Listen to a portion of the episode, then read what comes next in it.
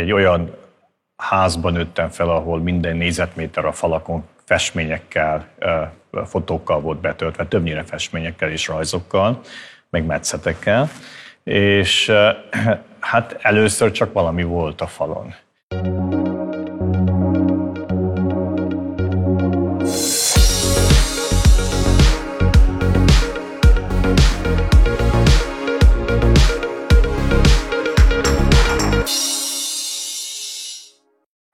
Hát az nyilvánvaló, hogy ez a kép túlvezet önmagán. Nem csak az, ami itt van, hanem valami más információ is lehet mögötte, hogy emögött plusztán esztetikai, vagy irodalmi, vagy tény, vagy adatszerű információk vannak, azt nyilván majd a látogató, hogyha érdekli, akkor utána tud menni.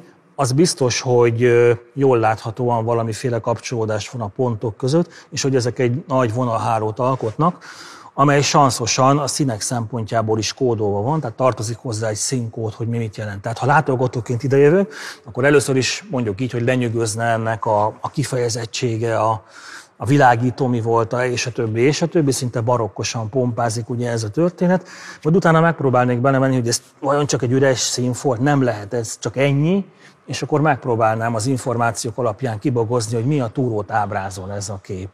Tehát az a jó benne szerintem, hogy a gyönyörködtetésen túl gondolkodásra késztet, hogy bizony ez, ez valami, ami nem csak önmagában van, hanem azon túl hordoz valamiféle információt, és akkor megpróbálnám azt az információt kinyomozni, hogy mi az, amelynek alapján egy ilyen lenyűgöző összképet tud mutatni valaki.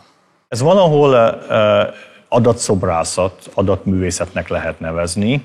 Ez egy új dimenzió a realizmusnak, ahol a realizmus nem abban van, hogy milyen tükörképet festünk a valóságról, hanem van igenis egy nagyon uh, merev ragaszkodás a valósághoz, ugyanis az adatokkal nem szabad csalni, hülyekkel maradjunk az adatokhoz.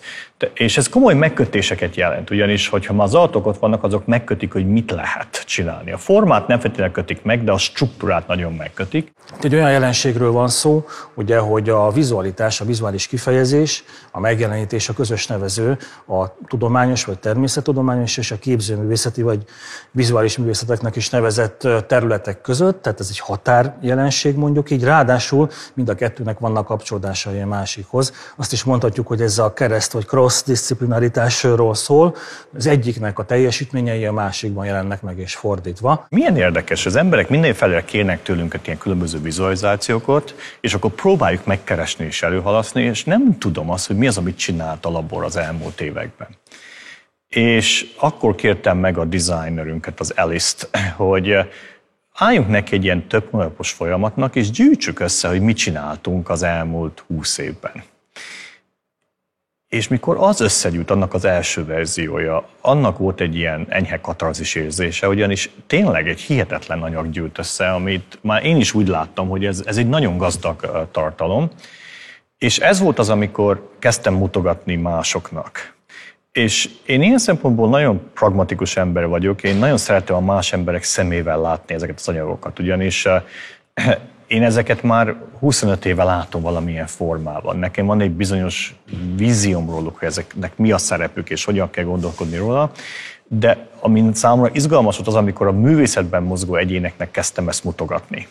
Művészeknek, kurátoroknak, és ők teljesen másként tekintettek erre az anyagra. Itt, ahol állunk, ez egy összefoglaló ábra, egy infografika, nevezzük így tulajdonképpen.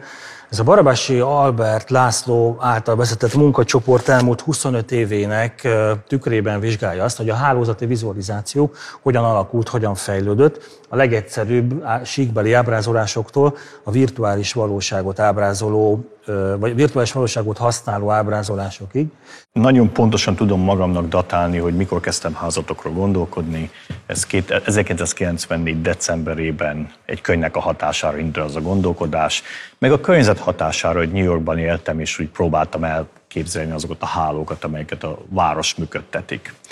De amire nem emlékeztem tavaly nyárig, amikor adtuk össze ezt a kiállítást, az az, hogy ennek a gondolkodásnak az első terméke nem egy cikk volt. Az első cikk ebből a témából csak két, két év múlva jelent meg, hanem egy vizualizáció, ami három héttel karácsony után már megszületett, és ez a kiállításnak a nyitóképe. Ez a legelső vizualizáció ezerkilencszázkilencvenötben publikálva nagyon szemléletesen mutatja azt be, hogy egy-egy részletet kiemelve, hogy a nagyon egyszerű síkbeli vonalak találkozásából álló hálózat hogyan váltakozik, hogyan változik meg, hogyan lesz belőle kiemelt csomópontokból és élekből álló hálózat.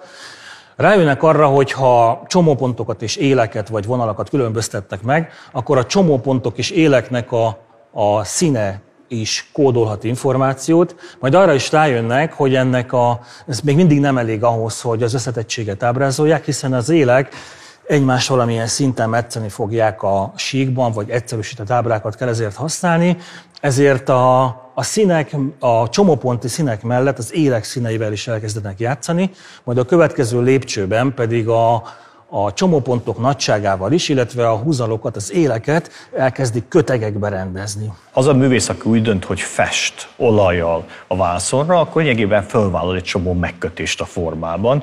Az, aki úgy dönt, hogy kőből farag, akkor is felvállal egy csomó megkötést a formában. Számunkra a megkötés igazából az az, hogy meg kell maradni az adathűséget, meg kell maradni az adatrealizmus. Aztán ugye rájönnek arra, hogy még mindig kevés ez a fajta ábrázolásmód, mindig, mindig korlátokba ütközik, és ha, hogy ne hagyjanak el újabb és újabb információkat, valamiféleképpen hajlítani kell, és a síkból kilépni ezekkel az ábrákkal. Itt történik meg ugye ez a váltás, két emblematikus barabási munka, a betegség térkép és az ízhálózat között. Ugye a betegség térkép volt az, amelyről leginkább ismert, vagy a legtöbbet publikált barabási féle ábra, amelyben az emberi betegségeket az, azokat okozó génekkel kapcsolja össze, és így létrejön egy globális térkép, ami megmutatja, hogy egészen eltérő betegségterületeket is ugyanazok a gének, vagy azoknak a géneknek a hibája mozgat. Nagyon sok információt adott, tehát azáltal, hogy például a csomópontoknak a méretét tudtuk variálni, ezáltal újabb információt tudtunk kódolni a hálóban, és egyébként meg is változtattuk az egész vizuációnak a, a jellegét. Mit tesz az, az, hogy azonnal az embernek az agyát és a tekintetét rákapcsolja azokra a fontos csomópontokra, amelyik meghatározzák a hálót. Tehát egy ilyen mágnesként működnek ezek a nagy csomópontok. Előttünk van ezer, tízezer csomópont. Hol áll meg az tekintetünk? És ezek a nagy csomópontok, ezek lényegében segítenek orientálódni ebben a térben. Ezek nekünk a világító tornyaink valahogy az információ átadásban. Síkban elég nehéz térben elmozgatni egymás mellett a, a, az ábrákat. Számítógépes modellek készülnek és jönnek létre, amelyek ezt valamilyen szinten tudják modellezni, de a korlátok nyilvánvalóak, és Barabási ezért úgy gondolja, hogy fizikailag is három dé-be ki kell lépnie, és ezért létrejönnek az első úgynevezett adatszobrok. Igen ám, de a, az adatszobrok még mindig viszonylag kevésnek bizonyulnak a világ hálózatainak összetettsége ábrázolására, ezért újabb és újabb technikákat vett be Barabási Albert László. Az egyik ilyen ugye a kiterjesztett valóságeszköz, vagyis hogy egy-egy szobor a színein túl, a formáján és a csomópontok nagyságán túl beindít vagy bekapcsolhat különböző területeket, hogy ezek klaszterekké hogyan állnak össze, és milyen információk vannak mögötte. Ami történt az elmúlt huszonöt évben az az, hogy újabb és újabb problémával találkoztunk, és kénytelenek voltunk rájönni arra, hogy a létező vizuális eszköz nem alkalmas ennek a, a kifejezésére, és kellett újítsunk. És néha öt év telt el egy-egy újítás között, néha egy fél év telt el egy újabb újítás között, és persze rengeteg olyasmi történt, ami nem ragadt meg, tehát hogy nem volt igazából izgalmas, és akkor az, az kiel, kiel, kiesett az egész szó, uh, szókészletből, és volt egy néhány, ami tényleg nem csak hogy beragadt, hanem igenis nagyon elterjedt, és hogy manapság nem csak a mi munkáikat kell nézni ilyen szempontból, hogyha megnézzük bármely házatelméleti cikket, vagy vizualizációt, vagy akár kiállítást, ezeknek az újításainknak a nyomai ott vannak. Kiállítás egyik fókuszpontjánál állunk éppen, a Nature százötven projekt egyik emblematikus képe előtt.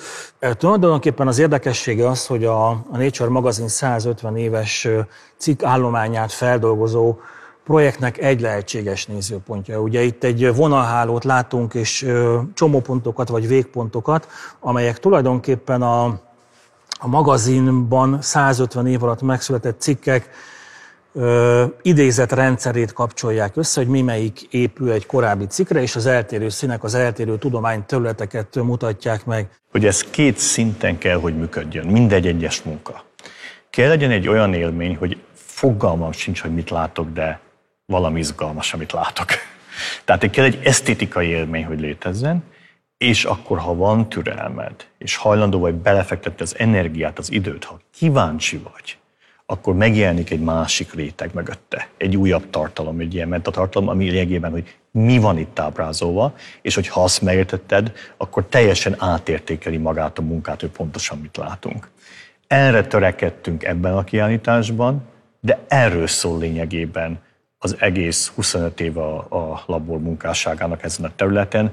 Emlékszem, hogy valamikor kétezer körül a fehérjeháló kapcsán fogalmaztam meg a labornak azt a kihívást, hogy egy jó vizualizáció nagyon kell működjön a tudományos kontextusban, szöveggel alatta, de akkor is kell működjön, hogyha azt a munkát kiveszük a kontextusból, és teljesen minden leírás nélkül ábrázoljuk. És érdekes mondom, az a munka, amelyik én során ezt így megfogalmaztam, az a fehérjeháló volt kétezer-egyben, az rengeteg könyvborítóra és, és poszterre felkerült, mert megvolt ez a kvalitása, hogy akkor is izgalmas volt, ha nem tudtuk, hogy mi van rajta.